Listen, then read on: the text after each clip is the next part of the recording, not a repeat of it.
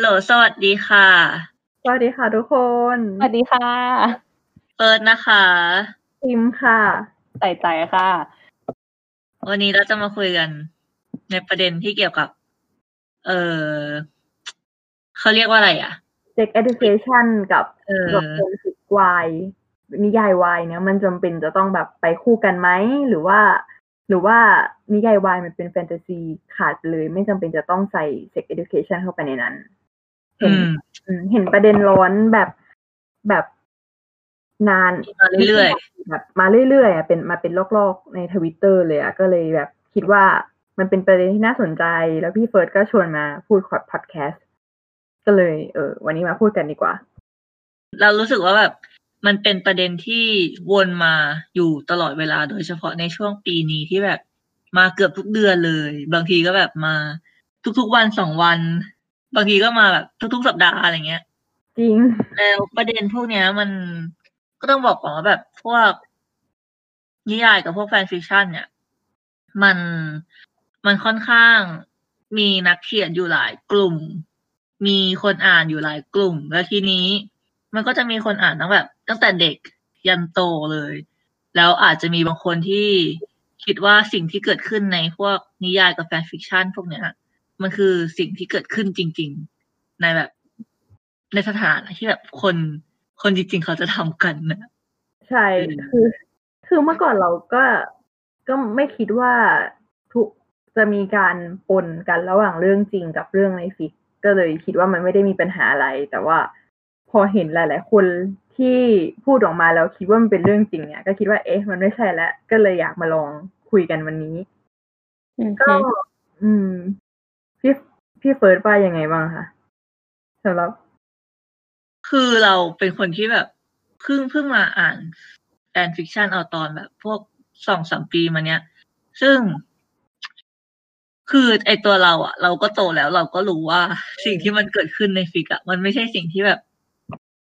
มันไม่ได้เกิดขึ้นจริงๆในทุกๆอย่างนั้นน่ะแต่เรารู้สึกว่าถ้าเกิดมันเป็นเด็กๆอ่ะเด็กๆมันคงไม่รู้หรอกเพราะว่าอย่างที่เรียนผ่านกันมาก็คือ sex education ในประเทศไทยอ่ะโดยเฉพาะการเรียนในโรงเรียนอ่ะมันไม่ได้สนับสนุนหรือว่าส่งเสริมให้เราเรียนรู้อะไรพวกนี้เลยมันก็เลยแบบเป็นเหมือนเป็นหนึ่งในปัญหาที่ทำให้หลายๆคนเข้าใจผิดกันใช่คือแบบตกใจมากที่มีคนคิดว่าชวานักสามารถผลิตน้ำหล่อลื่นออกมาได้อะไรเงี้ยคือมันยังไม่ช็อกแบบไอทางถ้าเข้าใจว่าช่องทางตรงนั้นน่ะมันคือทวารหนักอ่ะมันยังโอเคนะพี่อย่างแบบอย่างหนูอย่างเงี้ยช่วงฟิกวายบูมใหม่ๆในแบบสังคมเด็กนักเรียนอะไรอย่างเงี้ยในสังคมแบบรุ่นพวกเราอายุ10กว่ากำลังจะย่างเป็นวัยรุ่นอะไรอย่างเงี้ยตอนนั้นคือเพื่อนคนหนึ่งมันเข้าใจว่าการที่ผู้ชาย2คนมีอะไรกันนั้นคือเอาอวัยวะเพศอันหนึ่งเสียบเข้าไปในอวัยวะเพศอีกอันหนึ่งซึ่งแบบว่าใช่คือใช่คือแบบคือผู้ชายใช่ไหมใช่คืออย่างนั้นเลยใช่คือเราตัวเราก็งงนะว่าเอ๊ะทำไมมันถึงคิดได้อย่างนั้นแต่มันก็น่าคิดว่าแบบอะไรทำให้มันคิดเป็นแบบนั้นไปทั้งที่แบบเราอาจจะอ่านฟิกเรื่องเดียวกันก็ได้แต่คือเรารู้ว่ามันเกิดขึ้นยังไงตรงไหนแต่แบบไอ้นี่ทำไมมันถึงไปคิดว่าเป็นแบบนั้นได้ยังไงเป็นเพราะแบบsex education มันแทบไม่มีเลยแล้วก็เขาคิดเหมือนเขาหมายถึงผู้ใหญ่อะคิดว่าไม่ควรจะสอนเขาเห็นเด็กม.ต้นเนี้ยเด็กมากก็เลยคิดว่าไม่ควรจะสอนไม่ควรจะรีบสอนแต่จริงๆแล้วอะเด็กม.ต้นมันก็คือวัยรุ่นตอนต้นแล้วปะก็คือแบบมันก็มีความอยากรู้อยากเห็นแล้วอะนี่คิดว่าควรที่จะรู้ในห้องเรียนดีกว่าที่จะไปแบบไปรู้เอาผิดจากข้างนอกอะไรเงี้ยรู้แบบอะไรวะอ่านฟิกก็คิดว่าเอาจู๋สองอันมาเสียบกันแฟนตาซีมากเลยอ่ะคือมันอาจจะเป็นเพราะแบบอย่างนาราทีฟ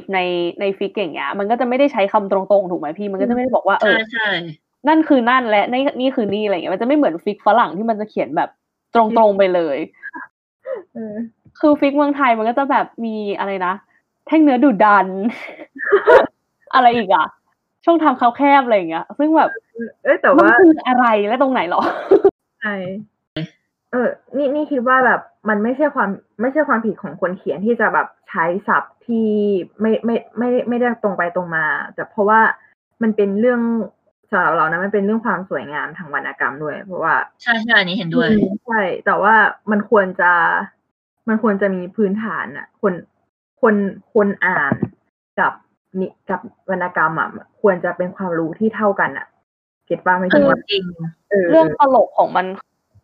คือในคาบสุขศึกษาเนี้ยเราไม่สามารถครูไม่สามารถให้ความรู้เรื่องนี้กับเด็กได้แบบตรงๆแบบให้ความรู้ที่ถูกต้องชัดเจนกับเด็กแต่ในคาบภาษาไทยอย่างเงี้ยกับเอาบทอัศจรรย์อะมาคุยได้เป็นเรื่องปกติเอามาให้เด็กตีความได้แล้วบอกว่าเป็นความสวยงามทางวรรณกรรมซึ่งอันนี้เก็ตว่าแบบโอเคมันเป็นความฉลาดของคนเขียนที่แบบใช้พรรณนาโวหารใช้การเปรียบเปรยอะไรอย่างเงี้ยในการอธิบายซีนนั้นออกมาให้มันดูแบบสวยงามที่สุดเท่าที่จะเป็นไปได้แต่กลายเป็นว่าทำไมเราถึงต้องไปรู้เรื่องพวกนี้จากคาบภาษาไทยแทนที่จะเป็นคาบสุขศึกษาแล้วบทอัศจรรย์ในนิยายในวรรณกรรมไทยก็ใช่ว่าจะเป็นแบบตัวอย่างของการมีเพศสัมพันธ์ที่ดีด้วยนะ ส่วนใหญ่ก็จะเป็นแบบมีคอนเซนต์ไหมเนี่ยในวรรณกรรมอ่ะคิดว่ามันก็น่าจะมีสักบางเรื่องนี่แหละแต่บางเรื่องก็อย่างที่รู้กันใช่ซึ่งเรารู้สึกว่าพอมันเป็นแบบพวกบทอัศจรรย์เนี้ยมันเป็นความสวยงามด้านภาษาก็จริงแล้วแบบมันเขาเรียกว่าอะไรอ่ะคือมันสวยงามทั้งก้อนอ่ะแล้วก็แบบเหมือนเด็กอ่ะได้เรียนรู้ไปพร้อมๆกับครูว่าแบบอันนี้มันคืออะไรนะอันนี้มันคืออะไรมันแทนอะไรแทนด้วยอะไรอะไรเงี้ยแล้วพอมาเป็นแบบเป็นพวกในแฟนฟิกชันเนี้ยมันก็จะแบบบางคนอ่ะไม่เข้าใจสิ่งที่ว่าคนเขียนต้องการจะสื่อก็แบบจินตนาการไปนู่นนี่นั่นซึ่งมันอาจจะไม่ตรงกับสิ่งที่เขาต้องการจะสื่อจริงๆด้วยคืออย่างในภาพให้มณีใช่ไหมคะมันจะมีแบบบทอัศจรรย์ค่อนข้างหลากหลายรูปแบบนะว่ามันจะมีนางเงือกมันจะมีแบบผล มียักษ์มีอะไรอย่างเงี้ยซึ่งแบบแต่ละอันอ่ะคือถ้าสมมติเราไม่ได้แบบใส่ใจและอ่านมันดีๆและตีความตามอ่ะมันแทบจะอ่านแล้วแบบไม่รู้เลยด้วยซ้ำว่าเขาพูดถึงอะไรกันแน่ อย่างตอนนั้นน่าจะเป็นอีเหนาหรือเปล่าหรืออะไรสักอย่างหนูไม่แน่ใจแต่ว่าเขาใช้แบบแมลงภู่กับดอกไม้แล้วซึ่งในฉากที่แบบไคลแม็กซ์ของเขาอ่ะมันคือบอกว่าตอนแรกเป็นแมลงภู่กับดอกไม้ใช่ป่ะเสร็จสักพักนึงบอกว่าอะไรนะเรือโล้สำเภาแบบคลื่นสาดกระจายคือทุกคนก็แบบเฮ้เมื่อกี้มันยังเป็นแมลงภู่กับดอกไม้แล้วเรือกับทะเลมาจากไหนวะใช่คืออันนี้ถ้าหนูจำไม่ผิดนะแต่หนูจำได้ว่ามันแถวๆเนี้ยน่าสนใจนะเรื่องเนี้ยเพราะว่าสมัยก่อนสารภาพว่าตอนเรียนภาษาไทยก็คือไม่ได้ตั้งใจอ่านเลยค่ะหนูตอนนั้นครูภาษาไทยหนูค่อนข้างเป็นคนที่แบบเป็นอาจารย์ที่เป็นคนตลกแล้วก็แบบทะลึ่งนิดๆอะไรอย่างเงี้ยเขาก็เลยแบบเล่นกันมันเลยดีแล้วแต่คือก็ไม่ได้ความรู้อะไรเพิ่มเติมเกี่ยวกับแบบเรื่องของเรื่องของเหตุการณ์ในความเป็นจริงของฉากนั้น ทุกคนก็ยังงงเหมือนเดิม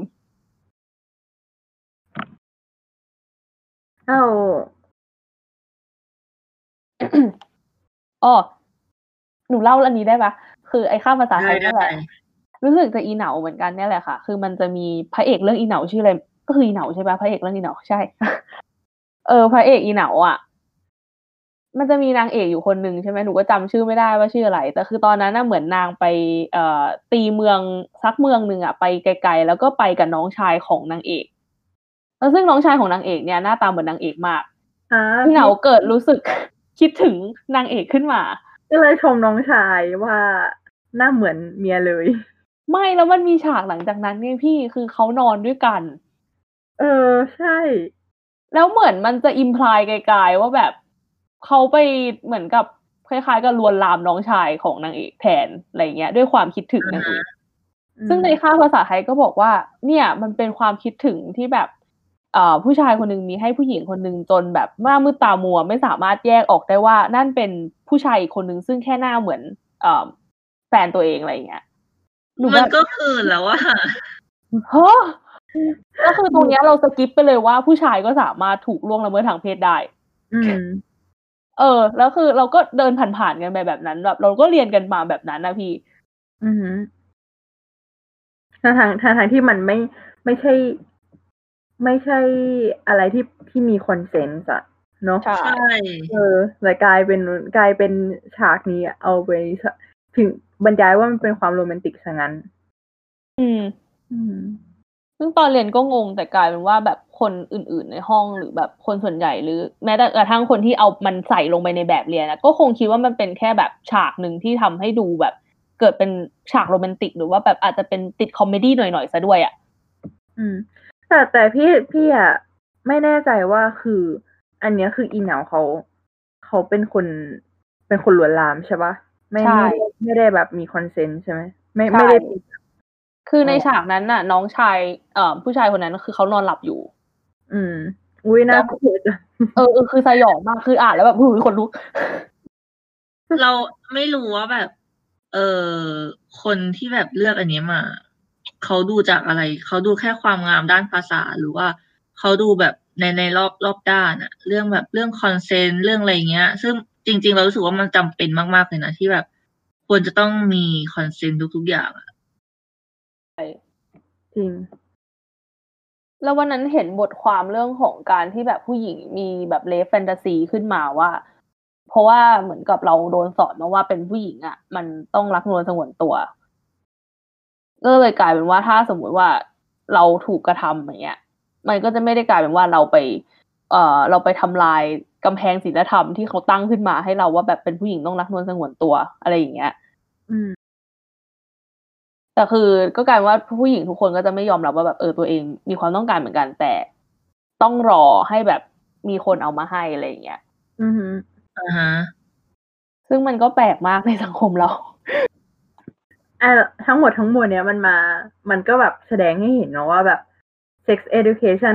ของบ้านเราอ่ะมันอ่อนมากจนถึงขั้นว่าแบบไม่มีเรียกว่าไม่มีเลยก็ว่าได้เนาะแบบตามหรือว่ามีก็มีแบบผิดๆอ่ะก็เลยทำให้เด็กนักเรียนเนี่ยม.ต้นเวลาที่เขาไปเลือกเสพสื่อในไอแฟนฟิกต่างๆเนี้ยมันก็ไม่ได้จำกัดอายุอยู่แล้วใช่ไหมแต่ส่วนใหญ่เวลาที่เขาเสพสื่อก็เขาทำให้เขาไม่มีความรู้มากพอแล้วก็ดันไปคิดว่าไอฉาก NC ในฟิกเนี่ยที่มันใกล้เคียงกับเซ็กส์ที่ดูแบบจับต้องได้ที่สุดแล้วในชีวิตเขาอะคิดว่ามันเป็นเรื่องจริงก็ทำให้เขาจำไปผิดๆแล้วก็ใช้ในชีวิตจริงเขาแต่ว่าแล้วไอ้เรื่องนี้ทำให้เราคิดมาได้ว่าสมัยก่อนที่เราคิดว่าไอ้นิยายวายเนี่ยมันเป็นแฟนตาซีเนาะจริงๆแล้วมันแบบมีอิทธิพลมากกว่านั้นอะจริงค่ะใช่คืออย่างถ้าสมมติทุกวันเนี้ยเราเห็นผู้ชาย2คนคบกันอย่างเงี้ยเราก็จะตีความไปแล้วว่าแบบเฮ้ยคนนี้มันเคคนนี้มันเมทเว้ยเดี๋ยวจะต้องอธิบายก่อนว่าเคกับเมทคืออะไรใช่ใช่เพราะว่าเดี๋ยวบางทีเดี๋ยวคนมาฟังแล้วอาจจะงงได้นะคะเข้าใจค่ะโอเคเคก็คือย่อมาจากคำว่าอุเคนะคะคือคำว่าเคเมทเนี่ยจริงๆออริจินเนตมันก็มาจากญี่ปุ่นเนาะก็อุเคก็คือฝ่ายรับในนิยายแฟนฟิกหรือว่าโดจินต่างๆก็คือส่วนใหญ่แล้วจะถูกนำเสนอออกมาในภาพของผู้ชายที่มีความเป็นเฟมินินสูงหรือว่ามีความคล้ายคลึงกับผู้หญิงสูงก็คืออย่างเช่นตัวเล็กบางเอวคอดผิวสวยหน้าใสอะไรอย่างเงี้ยหน้าค่อนข้างหวานอะไรแถวๆนั้นดูแบบค่อนข้างเป็นผู้หญิงสูงใช่ส่วนเมฆก็คือย่อมาจากคำว่าเสเมฆใช่ไหมถูกออกเสียงถูกป่ะถูกแล้วเสเมฆก็คือฝ่ายลุกนั่นเองฝ่ายลุกก็คือนั่นแหละฝ่ายลุกก็จะถูกพรีเซนต์ออกมากกว่าใช่ก็คือจะถูกพรีเซนต์ออกมาว่าเป็นแบบผู้ชายเต็มตัวแมนมากอะไรอย่างเงี้ยแบบตัวสูงร่างโปร่งหน้าคมเข้มแถวๆนั้นใช่แล้วก็สมัยนี้ในด้อมเกาหลีเขาก็จะพูดเป็นโพผัวกับโพน้องกันเนาะโพลูกโพน้องอะไรเงี้ยก็คือโพผัวก็คือนั่นแหละค่ะตามชื่อ อะไรประมาณนี้ใช่แล้วก็ต่อน้องใจไม่คิดจะพูดก็คือพอเราแบบเห็นในชีวิตจริงอย่างเงี้ยสมมุติเราเจอคนที่แบบเป็นคนแปลกหน้าก็ได้แต่เราถูกแนะนำให้รู้จักว่าเขาเป็นแบบเป็นคู่กันนะแล้วเขาเป็นคู่เกย์อย่างเงี้ยเราก็จะแบบหัวเรามันจะไปเองแล้วว่าแบบเฮ้ยคนนี้เคแน่เลยคนนี้เมแน่เลยซึ่งในความเป็นจริงแล้วในการใช้ชีวิตคู่ของใช่ซึ่งมันก็แย่ตรงที่ว่าเราไม่สามารถเอาหัวเราเอาความคิดเราออกจากแบบความคิดตรงนั้นได้เลยคือหนูก็แบบพยายามแล้วนะแต่มันทำไม่ได้เพราะอะไรก็ไม่รู้ซึ่งพอมานั่งกลับไปดูแล้วเราโดนสื่อซึ่งแบบเป็นทั้งแฟนฟิกชันทั้งโดจินชิทั้งแบบคือสื่อหลายๆอย่างนั่นแหละที่มันเชฟความคิดเราให้มันมาเป็นแบบเนี้ยแล้วคือเราก็มันก็แก้ยากละเราก็ไม่สามารถย้ายเพอร์เซพชันนี้ออกจากหัวได้แต่เรื่องโพลเนี่ยพี่รู้สึกถึงความเปลี่ยนแปลงนะในยุคสมัยคือพี่จำได้ว่าสมัยก่อนที่พี่ชิปในด้อมเกาหลีแบบยุนแจอะไรอย่างเงี้ยคือไม่มี เรื่องโพลเลยคือทุกคนเห็นตรงกันว่าอย่างนั้นว่าแบบคนที่ตั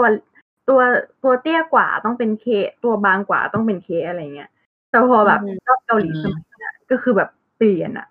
วอกันเรื่องโพลหนักมากแบบครึ่งต่อครึ่งเลยนะที่แบบด้อมไอ้คู่เนี้ยต่างคนต่างแบบชิปคนละชิปส่วนโพลกันอะไรเงี้ยโพลก็คือโพลกันแต่ว่าคือต่อให้แต่ละคนมีมุมมองที่ไม่เหมือนกันในด้านแบบเหมือน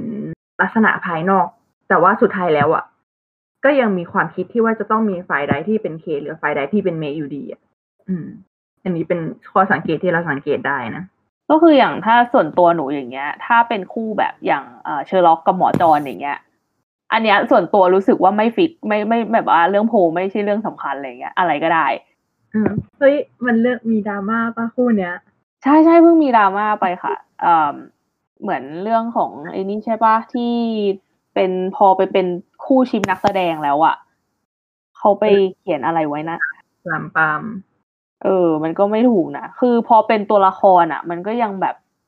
มันยังอยู่ในโลกแฟนตาซีมันยังเป็นตัวละครอยู่แต่พอมันเป็นบุคคลที่เป็นบุคคลจริงแล้วอันนี้แบบมากอันนี้นะมันก็แบบมันต้องรู้ว่าแบบขอบเขตอยู่ตรงไหนเส้นขอบแบ่งของแบบเขาเรียกอะไรความมีมารยาทมันควรจะอยู่ตรงไหนอืมคือเรารู้สึกว่ามันจะแบบมีคนที่ชิปแล้วก็ชิปแบบชิปดีๆที่ว่าไม่ได้ลามปามอะไรมากขนาดนั้นกับพวกชิปที่คิดว่าแบบบอกว่าตัวเองเป็นชิปพวกชิปบาปทีนี้พอเป็นชิปบาปปุ๊บมันก็ไม่ได้หมายความว่ามันจะแบบดีขึ้นอะไรขนาดนั้นคือมันจะมีคู่ของอย่างวงที่หนูชอบอย่างเงี้ย My Chemical Romance ใช่ไหมคะคือมันจะมีคู่หลักๆที่แบบเป็นคู่ชิปที่จะบอกว่าอันดับหนึ่งของด้อมวงนี้ก็ได้ก็คือพี่เจอราร์ดกับพี่แฟงมือกีตาร์เจอราร์ดเป็นนักร้องนำอย่างเงี้ยแล้วคือสองคนเนี้ยคือเขาแบบช่วงที่ทำวงด้วยกันมันก็จะมีแบบการที่แบบเขาไปจูบกันบนเวทีหรือว่าแบบเล่นกันงุ้งงิ้งงุ้งงิ้งอะไรอย่างเงี้ยซึ่งทางส่วนตัวเขาออกมาให้สัมภาษณ์ว่ามันเป็นการแสดงเพื่อบอกว่าในด้อมเนี้ยในสังคมของแฟนคลับวงเนี้ยเป็นพื้นที่ที่ปลอดภัยสำหรับแฟนคลับกลุ่ม LGBT เพราะเขาอยู่มาตั้งแต่แบบสมัยที่แบบ LGBT ยังไม่ค่อยเป็นที่ยอมรับในสังคมอะไรอย่างเงี้ยเขาก็บอกว่าทำให้แฟนคลับรู้สึกว่าตรงนี้เป็นพื้นที่ที่ปลอดภัยสำหรับพวกเขาแล้วก็เอาแฟนคลับที่เป็นพวกเหยียดเพศออกไปจากกลุ่มแฟนด้วยแต่ทีเนี้ยพอเขาไปทำแบบนั้นปุ๊บก็คือมันจะเรียกว่าแบบมีโมเมนต์ใช่ปะพอมีโมเมนต์ปุ๊บเรือก็เดินก็คือพอเรือมันเดินไปได้สักพักหนึ่งพอทุกคนโตขึ้นมาเขาก็แยกไปมีครอบครัวไปมีแบบภรรยาไปมีลูกที่น่ารักอะไรเงี้ยมันก็จะมีคนที่แบบไปพานเกียรติภรรยาของพวกเขาว่าแบบเป็นคนที่ทำใช่คือเขาไม่สามารถแยกแฟนตาซีกับเรื่องจริงออกจากกันได้แล้วคือเขาก็จะไปพานบอกว่าเนี่ยผู้หญิงคนนี้เข้ามาในชีวิตของพวกเขาสองคนแล้วทำให้แบบเรือฉันแตกซึ่งมันเป็นเรื่องที่น่าเกลียดมากใช่แล้วสิ่งนี้ก็คือเกิดขึ้นบ่อยมากในด้อมเกาหลีจนกระทั่งแบบพอ แค่มีแฟนก็คือเป็นเรื่องดราม่าแบบใช้คำว่าข่าวเช้าอ่ะเวลามีข่าวดีดเป็นอะไรที่แบบช็อกซินิม่ามากเรื่องการแบบแยกความจริงกับเรื่องในแบบเรื่องคิดเรื่องฟิกชันออกไม่ได้ทีนี้กลับมาที่ประเด็นพวกแฟนฟิกชันอ่ะเราอยากจะรู้ว่าสาเหตุจริงๆอ่ะมันเกิดขึ้นจากอะไรที่ว่าคนมันไม่เข้าใจสิ่งที่คนเขียนหรือว่าเพราะว่าโรงเรียนไม่มีการเรียนการสอนที่ดีเรื่องนี้พูดไปแล้วนะคืออย่างที่เห็นแวบๆในไทม์ไลน์ที่ตอนนั้นมีคนช็อตกันใช่ไหมคะว่าแบบเป็นไรเตอร์ก็ควรจะไปรีเสิร์ชสิว่าในความเป็นจริงแล้วมันเกิดขึ้นได้ยังไงแล้วก็แต่คือมันก็ไม่ใช่ทุกคนที่จะแบบมีความรู้สึกโอเคกับการที่ไปดูหนังโป๊ที่แบบเป็นหนังโป๊เกย์หรืออะไรอย่างเงี้ยว่าคนแต่เราคิดว่าคนที่รู้สึกไม่โอเคกับการดูหนังโป๊เกย์เนี่ยเป็นเพราะอะไรอ่ะหมายถึงว่าแบบยังไงรู้สึกขยะแขยงหรือว่ายังไงคืออย่างตอนช่วงหนูเด็กๆอย่างเงี้ยอย่างที่บ้านมันค่อนข้างเคร่งศาสนาไม่ใช่เคร่งศาสนาหรอกแต่คือเราถูกเรามีเราได้รับอิทธิพลจากศาสนาค่อนข้างเยอะอย่างเงี้ยค่ะอย่างพอเรานับถือพุทธใช่ไหมเขาก็จะบอกว่าคือศาสนามันก็จะพ่วงมากับศีลธรรมเนาะก็จะบอกว่าผู้หญิงอ่ะจะต้องแบบรักนวลสงวนตัวและคือการที่แบบเป็นเป็นเกย์หรืออะไรเงี้ยมันเป็นเรื่องที่ค่อนข้างผิดคือผิดในทางศาสนาอันนี้ไม่รู้ว่าจะมาจากแขนงไหนแต่ว่าบอกว่ามันเป็นเรื่องผิดธรรมชาติอะไรอย่างเงี้ยแล้วกลายเป็นว่ามันจะมีแขนงที่แยกออกไปแล้วแบบไม่รู้ว่าอันนี้ใครเป็นคนเมคขึ้นมาว่าการที่ดูหนังโป๊หรือการเสพสื่อลามกอนาจารอย่างเงี้ยมันถือเป็นบาปซึ่งตอนช่วงหนูเด็กๆอ่ะหนูก็เข้าใจว่าการที่ดูหนังโป๊เนี่ยมันเป็นบาปแล้วคือถ้ากูดูหนังโป๊เกย์ด้วยมันคงจะบาปคูณ2ป่ะวะอะไรเงี้ยสมมุติแบบดูหนังโป๊ธรรมดาได้ไปแล้ว100แต้มบาปอะไรเงี้ยถ้าดูหนังโป๊เกย์กูคงได้200แต้มเสร็จแล้วกลายเป็นว่าเราก็พอเป็นแฟนฟิกอย่างเงี้ยมันผ่านตัวอักษรมันไม่เห็นภาพมันไม่กราฟิกใช่ป่ะเราก็แบบมันอ่านแฟนฟิกมันก็คงได้ทัก50มั้งมันก็คงบาปน้อยกว่าป่ะวะอะไรอย่างเงี้ยซึ่งหนูก็คิดว่ามันคงไม่ใช่หนูคนเดียวมั้งที่โตขึ้นมาด้วยความคิดแบบเนี้ยที่แบบการดูสื่อพวกเนี้ยเป็นบาปแล้วก็ย้อนกลับไปเรื่องของแบบทำไมไรเตอร์บางคนถึงไม่ไปทำรีเสิร์ชถึงไม่ไปดูถึงไม่ไปศึกษาว่ามันเกิดขึ้นยังไงหนูก็ว่าบางคนเขาก็คงไม่สบายใจหรือว่าแบบรู้สึกว่า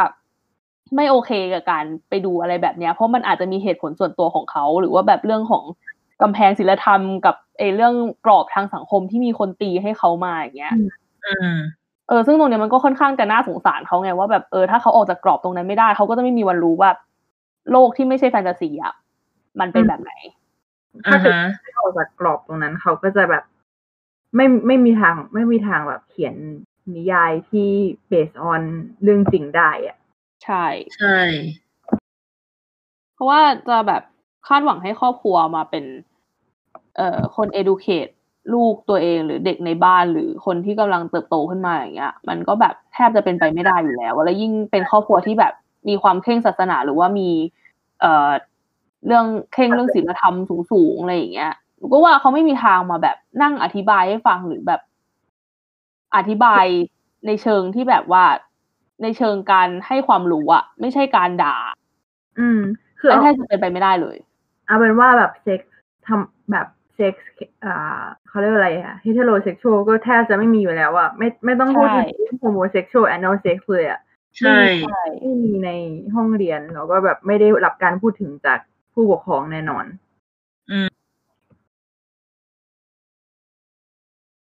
อย่างการแบบเป็นเฮเทโรเซ็กชวลอย่างเงี้ยอย่างเป็นผู้หญิงแล้วไปชอบผู้ชายสักคนหนึ่งหรืออะไรเงี้ยในวัยที่เรากำลังแบบเพิ่งเป็นวัยรุ่นหรือแบบเพิ่ง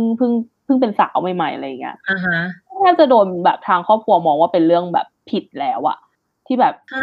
ทำไมไปทำตัวแบบนั้นทำไมถึงมีความต้องการแบบนี้อะไรอย่างเงี้ยซึ่งมันเป็นเรื่องแบบธรรมชาติอะคือมันไม่จำเป็นว่าผู้หญิงจะต้องมานั่งแบบรอผู้ชายอย่างเดียวอะไรอย่างเงี้ยนึกออกปะคะมันก็ทำไมแบบสังคมเราถึงตีกรอบให้ผู้หญิงแบบแคบขนาดเนี้ยแล้วคือไม่ต้องไปพูดถึงเรื่องแบบเกย์นะเอาแค่แบบโมก่อนก็คือเรารู้สึกว่าโรงเรียนอะ ปลูกฝังมาไม่ใช่แค่โรงเรียนดิครอบครัวโรงเรียนก็มักจะปลูกฝังว่าให้เด็กผู้หญิงรักเนื้อสงวนตัวต้องแบบบริสุทธิ์จนถึงช่วงเวลาที่จะแต่งงานเป็นเรื่องอะไรที่แบบเอ๊ะคือถ้าเกิดฉันตั้งใจว่าชีวิตนี้จะไม่แต่งงานเนี่ยมันก็แบบจะต้องซิงไปตลอดชีวิตเราเป็นเรื่องอะไรที่ฉันแบบว่ามันอย่างว่ามากคือแล้วพอการที่แบบโดนเด็กผู้หญิงอะโดนครอบเอาไว้ด้วยคำพูดเนี่ยมันก็ทำให้แบบมันไม่กล้าที่จะหาความรู้เพิ่มเติมหรือว่าไม่มีการเรียนการสอนในส่วนนี้ที่มันดีอะคืออย่างครอบครัวหนูอย่างเงี้ยที่แบบตอนช่วงที่เป็นเด็กๆใช่ไหมเขาก็จะบอกว่าเรื่องพวกนี้ไม่จำเป็นต้องรู้หรอกเดี๋ยววันนึงเราแต่งงานไปเราก็จะรู้เองใช่ซึ่งแบบไอ้ยาแต่งงานเหรอวะแล้วถ้าเกิดทำอยู่มันผิดมันก็ไม่ติดโรคกันหรอคือมันไม่ใช่แค่แบบไอ้เรื่องติดโรคนี่เรื่องหนึ่งนะพี่คือถ้าสมมติคนมันกลัวหรืออะไรอย่างเงี้ยมันก็จะแบบไม่ไปทำใช่ไหมคือเหมือนเขาคิดว่าการที่เรากลัวว่าแบบอันนั้นเรื่องการมีเพศสัมพันธ์จะทำให้เราแบบมีคอนซิเควนซ์ตามมาในชีวิตมากมายอะไรเงี้ยก็จะกลายว่าเท่ากับเราคงไม่ทำแต่ไม่ได้คิดถึงว่าถ้าวันหนึ่งฉันไปทำขึ้นมาแล้วไม่ได้มีความรู้ที่ถูกต้องอย่างเงี้ยมันจะเกิดอะไรขึ้นคือไม่ได้ป้องกันด้วยความรู้แต่คือป้องกันด้วยความกลัวซึ่งมันไม่เคยเกิดผลดีอะไรอยู่แล้วในชีวิตนี้จริงแล้วบอกว่าให้ไปรู้หลังแต่งงานอย่างเงี้ยซึ่งสถิติออกมาก็คือคู่แต่งงานหลายๆคู่ไม่ได้มีความสุขในชีวิตคู่เพราะว่าเรื่องความต้องการทางเพศไม่ตรงกันเนี้ยใช่มันก็เลยแบบให้เรารอถึงตรงนั้นเหรอวะทำไมเราถึงไม่มีการแบบทำไมถึงไม่มี sex education ที่ดีในโรงเรียนเพื่อที่ว่าโอเคพอถึงวันแต่งงานเราจะได้มีความสุขกันทั้งสองฝ่ายอ่ะไม่งั้นมันก็จะแบบผู้ชายแต่ผู้หญิงก็จะสุขไม่สุดอ่ะอันนี้แบบเราจะไม่พูดถึงแบบพวก LGBT นะเราพูดแค่แบบโฮโมก็คือยิ่งไม่มีการเรียนการสอนที่ดีเท่าไหร่อ่ะความสุขในการแบบความสุขเรื่องเพศอ่ะมันก็ยิ่งไม่มีเท่านั้นปะจริงให้เราไปเจอหน้างานอย่างนี้เหรอไอ้บ้าคืออย่างทุกวันเนี้ยพี่อย่างถ้าสมมติมีข่าวว่าคู่รักคู่หนึ่งเลิกกันอย่างเงี้ยผู้ชายผู้หญิงอย่างเงี้ยใช่ไหมแล้วผู้หญิงไปมีผู้ชายคนใหม่กับผู้ชายไปมีผู้หญิงใหม่อย่างเงี้ย value ของคนสองคนเนี้ยมันถูกปรับลงมาในเลเวลที่ต่างกันแล้วอ่ะใช่คือไม่ว่าจะด้วยเหตุผลอะไรก็ตามแต่ว่าแบบถ้าสมมติว่าผู้ชายไปมีผู้หญิงใหม่อย่างเงี้ยแล้วเลิกกับภรรยาเก่าไปแล้วเขาบอกโอเคผู้หญิงอาจจะเป็นเมียที่ไม่ดีเป็นภรรยาที่ไม่เพอร์เฟกต์แต่พอผู้หญิงไปมีผู้ชายแบบแต่งงานใหม่หรืออะไรอย่างเงี้ยก็จะบอกว่าเป็นคนมากๆไม่รู้จักพอจริงดังนั้นคืออะไรกันนี่สองมาตรฐานได้ใจมากมันแบบมันคือค่านิยมในสังคมที่ถูกเชฟเอาไว้ตั้งแต่เรายังเป็นเด็กอะแล้วอย่างหนูอะมีคนรู้จักที่เขาเป็นคือเขาเป็นคนค่อนข้างรวยแหละแล้วเขามีภรรยา3คนแล้วคือเขาก็บอกว่าภรรยา3คนนี้ยินยอมพร้อมใจที่จะอยู่กันแบบโพลีกามีแบบนี้กันต่อไปแล้วกลายเป็นว่าผู้ชายคนนั้นอะก็คือในหมู่สังคมก็จะบอกว่าอุ้ยเป็นผู้ชายที่เก่งมากแบบเป็นคนมีบารมีเนี่ยสามารถมีเมียได้3คนและสามารถแบบปกครองครอบครัวให้อยู่ด้วยกันได้แต่ลองคิดกลับกันนะคะถ้ามีผู้หญิงคนนึงแล้วมีสามี3คนนะคะก็จะไม่ได้รับ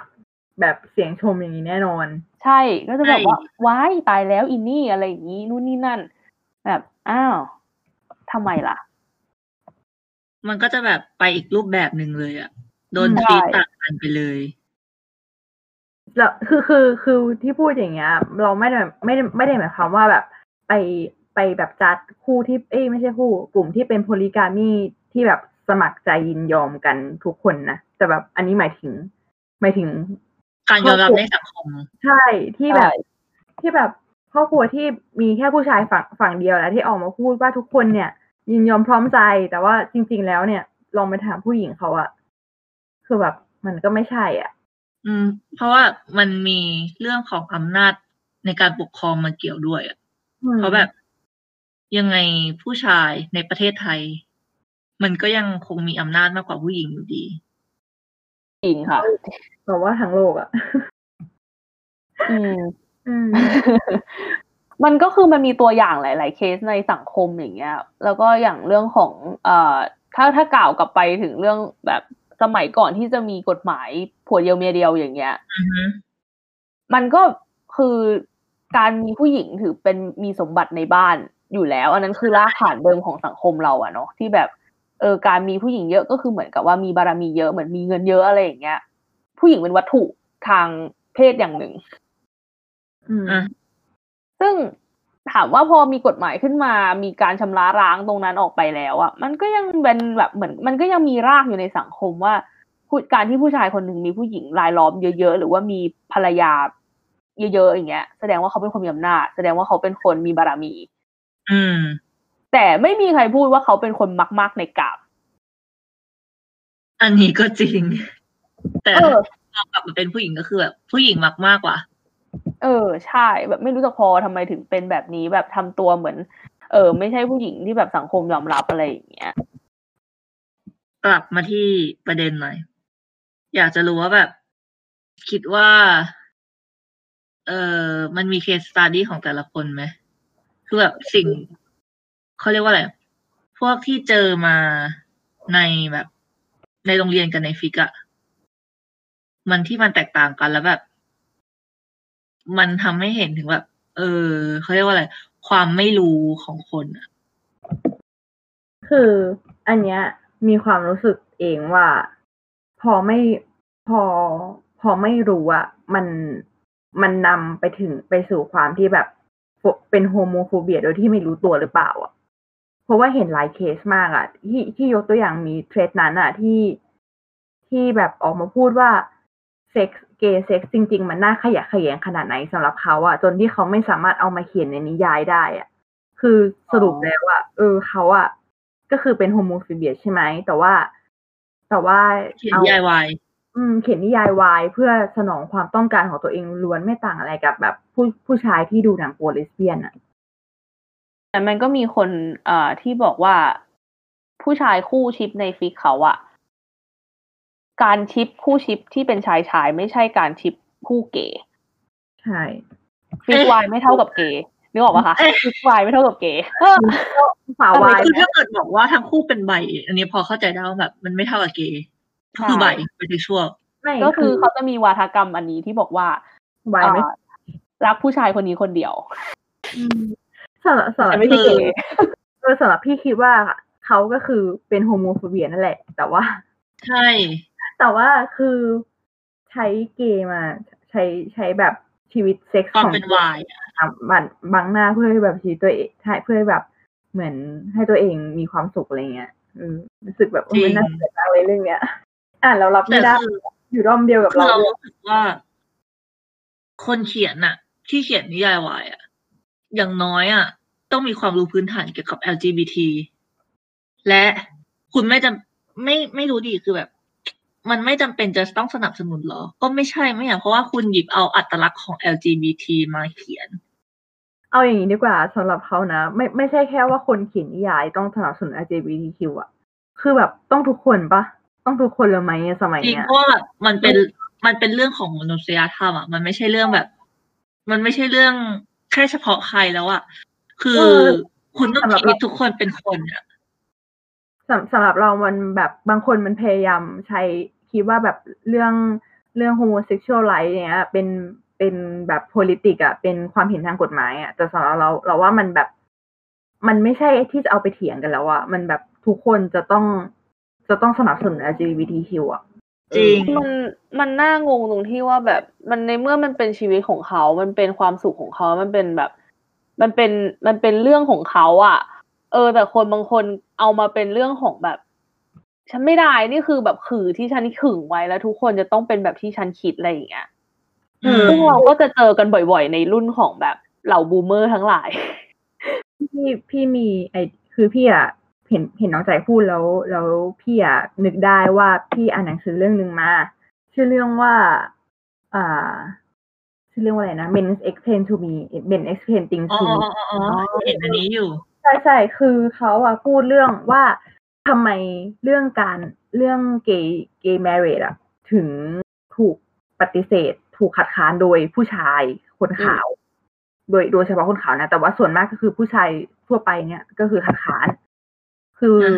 เพราะว่าไอเดียการแต่งงานนะmarriage แบบเดิมอ่ะก็คือเป็นการแต่งงานระหว่างผู้หญิงกับผู้ชายคนที่มีอำนาจมากกว่ากับคนที่มีอำนาจน้อยกว่าคนที่เป็น domestic กับคนที่เป็น submissive แต่ว่าพอเป็นแต่งงานเปลี่ยนจากเป็นผู้หญิงกับผู้ชายเป็นระหว่างบุคคลกับบุคคลปุ๊บอะไอเดียก่อนหน้านี้ที่เขามี power มากกว่ามันจะหายไปเลยใช่แล้วก็เขาก็พูดประมาณว่าทั้งที่มันไม่ใช่เป็นเรื่องของเขาอะมันไม่ใช่เป็นการแต่งงานของตัวเองอะแต่แบบเขารู้สึกว่าถ้าเกิดเขาปล่อยอันเนี้ยออกไปอะให้ผ่านได้อะเขาจะสูญเสียอำนาจอะไรบางอย่างไปอะก็ยังเป็นเรื่องของอำนาจอยู่ดีและการครอบใช่เพราะฉะนั้นเนี่ยสำหรับพิมพ์ก็คิดว่าเป็นเฟมินิสต์ก็ต้องเป็น LGBT supporter ด้วยนะคะเพราะว่าสองอย่างเนี่ยจะต้องไปด้วยกันถูกค่ะคืออย่างที่แบบผ่านๆมาในสังคมที่แบบโตมาหนูก็จะรู้สึกว่าแบบเราได้ยินคำนี้บ่อยอย่างถ้าสมมติมีคนดังคัมเอาท์ออกมาอย่างเงี้ยว่าแบบเขาเป็นเกย์เขาเป็นไบเซ็กชวลหรือว่าเขาเป็นแพนเซ็กชวลอะไรอย่างเงี้ยมันจะมีคำหนึ่งตามมาเสมอว่าอุ๊ยเสียดายจังเลย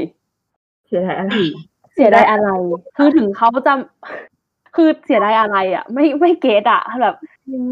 อย่างเวลานั่งดูทีวีกับแม่หนูอย่างเงี้ยดูรายการข่าวบันเทิงนึกออกว่าก็จะมีแบบอย่างตอนนั้นคุณวูดดี้แต่งงานใช่ไหมแม่ก็จะแบบเอ๊ะโอ้น่าเสียดายจังเลยนะอะไรอย่างเงี้ยแล้วแบบเขาไปเป็นผู้หญิงหรือเป็นผู้ชายอย่างเงี้ยเราก็แบบฮะ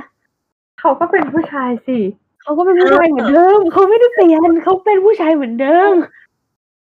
เขาเป็นผู้ชายที่รับผู้ชายอ่ะใช่แค่นั้นเองแล้วก็ตอนนั้นน้องสาวของคุณชินวุฒิออกมาใช่ไหมคะว่าแบบเขาเป็นแพนเซ็กชวลใช่ไหมหรือเป็นเขาบอกว่าเขาเป็นแพนหรือเขาเป็นเควียร์น่าจะเป็นเควียร์นะถ้าจำไม่ผิดผู้ชายก็มาอีกละอะไรนะอันนิ้วเย็นเอ็นอุ่นมาอีกแล้วจ้าอะไรอย่างเงี้ยอีวาทักตามพวกนี้แล้วก็รู้สึกว่าแบบอีเวนต์แล้วแบบทุกเรื่องจริงไม่นะไม่แบบไม่เข้าใจค่ะก็เป็นเรื่องงงๆของสังคมประเทศนี้นะแต่แบบถ้าเป็นคนดังต่างประเทศนะก็จะแบบว่าถ้าเกิดของต่างประเทศอ่ะเขาก็จะแบบมีพูดเรื่อง supportive อะไรอย่างงี้แล้วแบบคนเขาจะบอกโอ๊ยจริงเหรอยินดีด้วยอะไรประมาณนี้แต่ว่าถ้าเกิดคนไทยเห็นคนไทยก็จะบอกว่าแหมทำไมล่ะติดใจอันนู้นละสิทำไมไม่ลองอันนี้ล่ะแล้วแบบพอคนที่เป็นไบเซ็กชวลเลิกกับแฟนที่เป็นผู้หญิงอย่างเช่นแบบผู้หญิงนะเป็นไบเซ็กชวลก็ไปคบกับแฟนที่เป็นผู้ชายเงี้ยเขาก็จะบอกว่าแหมคิดถึงอันนี้ละสิคือแบบใจเย็นคุณมันคือเขาเป็นไบเซ็กชวลอ่ะก็แสดงให้เราเห็นว่าแบบการเรียนการสอนเรื่องเจนเดอร์ในประเทศไทยอ่ะแม่งแย่พอๆกับของการศึกษาเหมือนเราเอาเรื่องของเพศไปผูกไว้กับศีลธรรมด้วยอะค่ะในประเทศไทยมันก็เลยทำให้รู้สึกว่านี่คือการรักษาศีลธรรมหรอการที่แบบไปเชมมิ่งคนอื่นเขาอย่างเงี้ยว่าแบบคุณผิดเพศคุณผิดธรรมชาติและนี่คือการกระทำเพื่อความยุติธรรมของโลกใบนี้ฉันจะบอกว่าคุณทำผิดอะไรอย่างเงี้ยแบบจริงแล้วแบบเอาไปผูกกับไบนารี่ด้วยอ่ะเอาไปผูกกับแค่สองเพศอ่ะคือแบบไม่ใช่คือในฐานะที่แบบพี่เฟิร์ดคือแบบในฐานะที่เราแบบเป็นนอนไบนารี่อ่ะ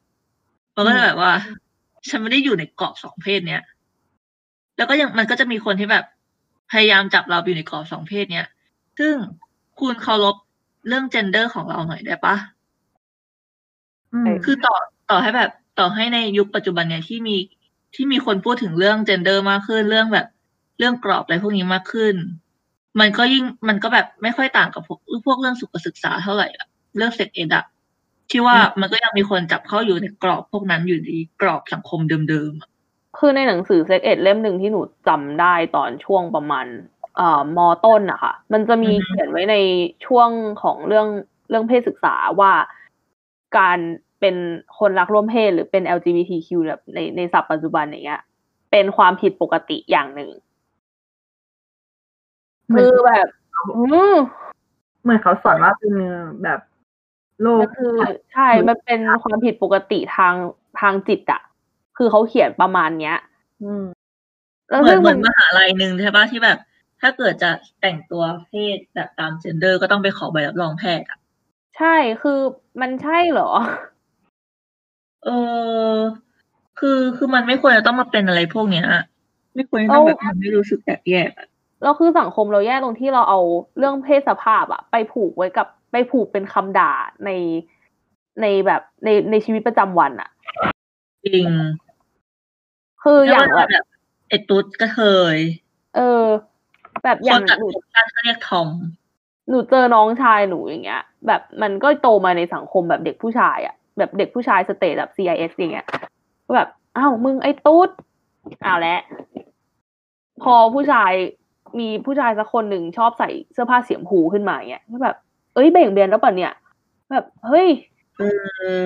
มันไม่ใช่อ่ะแล้วคืออย่างเรื่องสีอย่างเงี้ยมันไม่จำเป็นต้องไปผูกกับเพศแล้วอ่ะคือมันไม่ใช่ว่าเด็กผู้ชายต้องใส่สีฟ้าเด็กผู้หญิงต้องใส่สีชมพูอ่ะจริงคือมันควรจะหลุดออกจากกรอบอะไรพวกนี้ได้แล้วอ่ะมันก็ยังไม่เดินหน้าสักทีอ่ะคือเห็นเรื่องแบบเนี้ยมาตั้งแต่ช่วงเรายังไม่จบมัธยมอ่ะจนตอนนี้จบมหาลัยแล้วก็ยังเหมือนเดิมใช่แล้วคือแบบในสังคมสเตรทเมนสเตรทซิสเมนนะที่เหยียดเพศอ่ะอันนั้นอ่ะก็ยังไม่พอนะแต่ว่าพอมาในสังคมสาววายที่คิดว่าแบบจะเปิดกว้างแล้วอ่ะก็ยังมาเจออีกอ่ะแต่ว่ากลายเป็นแบบการเหยียดเพศอีกเลเวลหนึ่งที่เหมือนเอา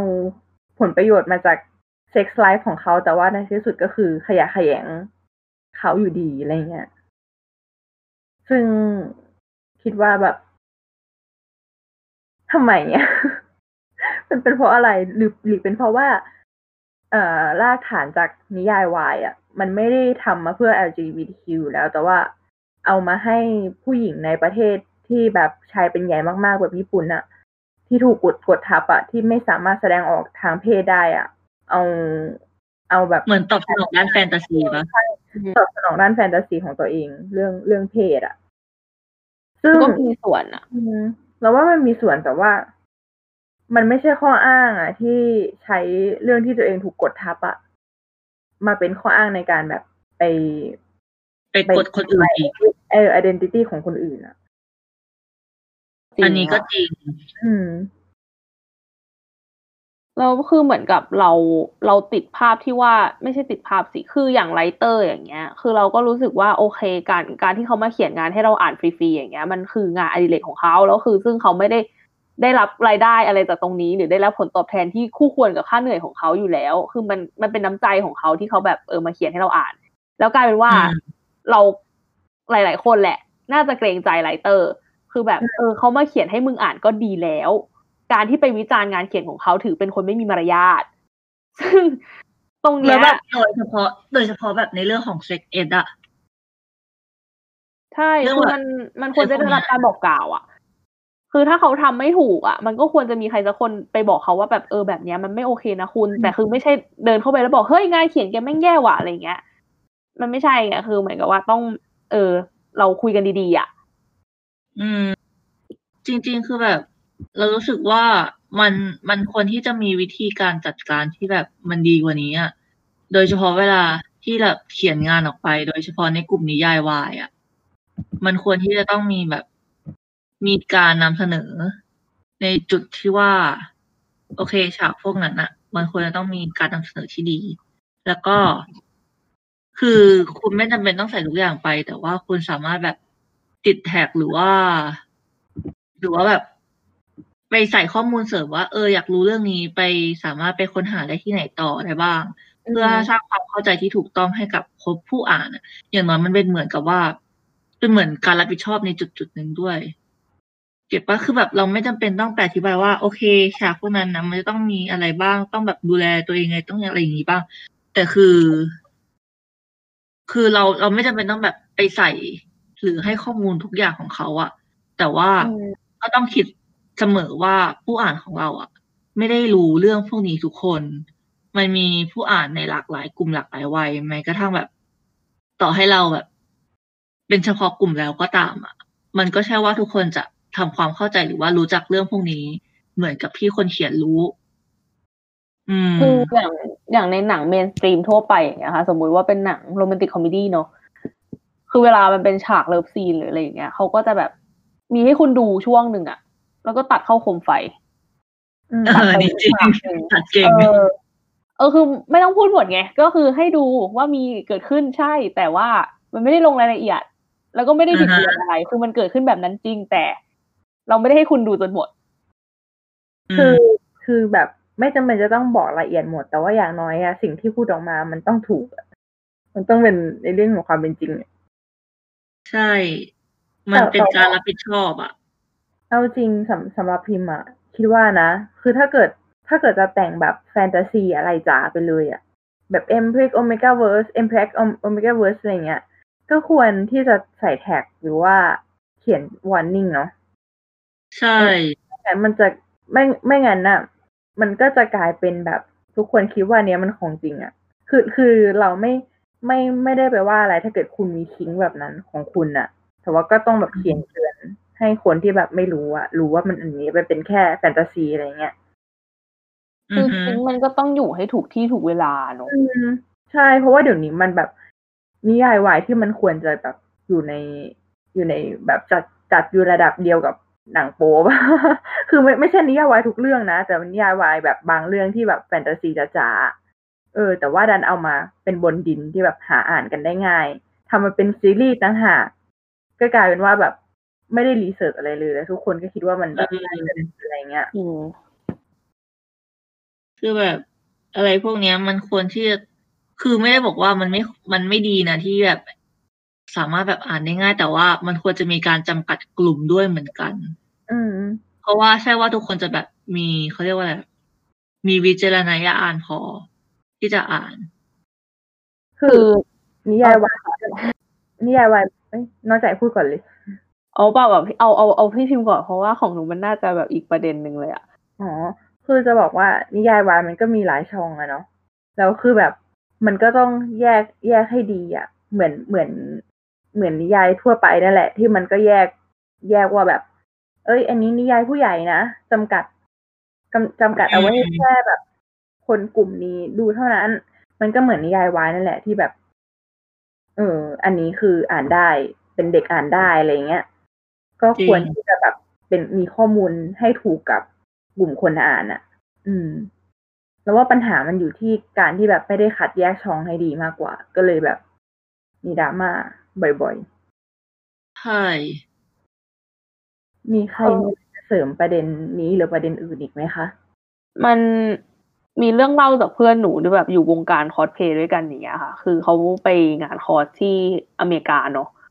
แล้วคือมันจะมีคนที่เขามีคิงที่เรียกว่าเฟอร์รี่อ่ะคืออะไรอ่ะไม่รู้ชอบตัวขนๆนะพี่คือมันจะเป็นคิงของเขาที่แบบบางทีการที่เขามีเซ็กชวลแฟนตาซีในทางที่ว่าเอางี้เดี๋ยวเคยเห็นรูปที่แบบเป็น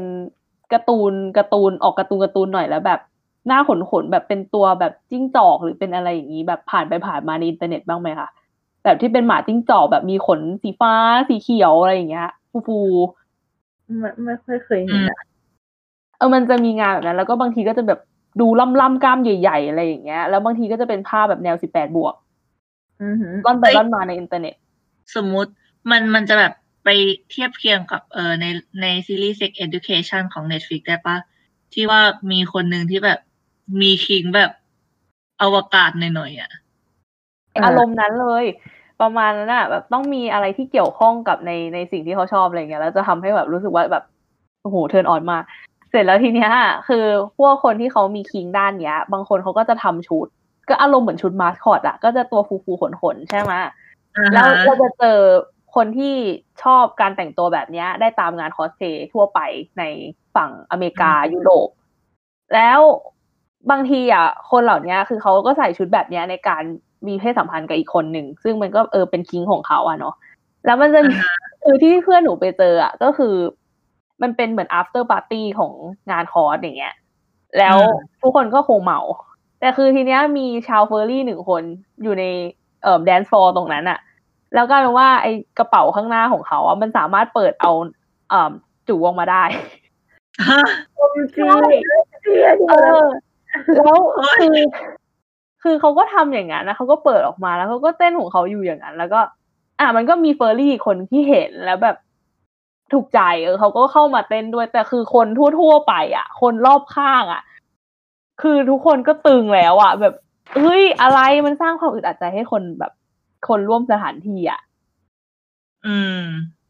ซึ่งหนูว่าโอเคมันก็คงคือในมุมมองของเขามันก็อาจจะเป็นเรื่องปกติไงแต่สำหรับคนข้างนอกอย่างเงี้ยมันแบบมันไม่โอเคก็อย่างแบบเรื่องคิงในฟิกหรืออะไรอย่างเงี้ยบางคนน่ะเขาก็คิดว่ามันเป็นเรื่องปกติอ่ะแต่ในโลกของความเป็นจริงแล้วมันไม่ได้มีคนที่คิดเหมือนเราทุกคนไงจริงคือใช่เพราะว่าคิงมันก็อยู่ให้ถูกที่ถูกทางแล้วเราก็นั่นแหละควรอย่างที่น้องใจพูดคือเพื่อนมันก็เล่าให้ฟังด้วยความที่แบบตกใจอ่ะแล้วก็ไม่โอเคอะไรอย่างเงี้ยซึ่งมันก็อาจจะสร้างภาพที่แบบไม่น่าประทับใจให้กับคนทั่วๆไปในการแบบ represent กลุ่มของคุณออกไปแบบนั้นอ่ะส่วนแบบสาววายอย่างเงี้ยหนูก็แบบบางทีคือเมื่อก่อนอ่ะหนูก็จะกลัวมากแบบกลัวน้องชายรู้กลัวครอบครัวรู้แบบเราเป็นสาววายนะเราแบบเราชิปคู่นั้นคู่นี้อะไรอย่างเงี้ยก็คือเราก็ทุกวันนี้ก็ยังไม่ได้แบบบอกออกไปเต็มที่ว่าแบบฉันเป็นสาววายและฉันภูมิใจมากอะไรอย่างนี้ไม่ใช่แต่คือเราได้ยินน้องเราพูดอะว่าแบบอุ้ยเป็นสาววายแบบสาววายแบบไม่โอเคว่ะแบบทำไมเป็นสาววายแบบน่ารังเกียจนะอะไรเงี้ยทำไมถึงต้องแบบชิปเอาผู้ชายสองคนมาแบบมาชิปให้แบบเขาได้กันอะไรอย่างเงี้ยคือนั่นคือมุมมองของแบบคนอีกกลุ่มหนึ่งที่มีต่อแบบสาววายซึ่งเราเองก็ไม่เข้าใจว่าเขาไปได้ภาพจำนี้มาจากไหนเป็นไปได้ว่าแบบอาจจะเห็นจากพวกในอินเทอร์เน็ตป่ะที่มีพวกสาววายมาแหกอะไรอย่างนี้กันหรือไม่ก็แบบพวกสิ่งเขาเรียกว่าแบบพวกฟิกสั้นๆอ่ะในทวิตอ่ะก็คืออย่างเราอยู่ในโลกของ Twitter อย่างเงี้ยเราก็จะรู้สึกว่าคนใน Twitter อ่ะเป็นอารมณ์พวกเดียวกับเราอ่ะเนาะก็คือเราคุยอะไรเราเข้าใจแต่พอข้อความของเราหรือว่าข้อความในคอมมูนิตี้เราถูกแคปออกไปอยู่ใน Facebook หรือไปอยู่ตามเพจต่างๆเงี้ยคือมันก็กลายเป็นว่า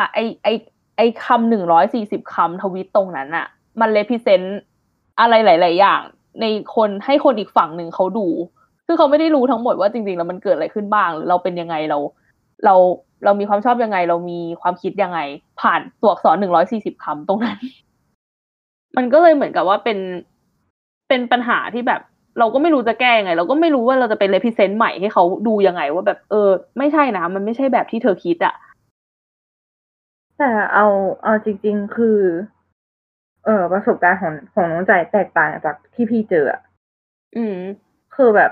ตอนนี้พี่สามารถแชร์นิยายวายกับแม่ได้ดีจังเฮ้ยแล้วพ่อพี่อ่ะก็ติดเรื่องปรมาจารย์ลัทธิมันมากดูแบบทั้งวันอ่ะ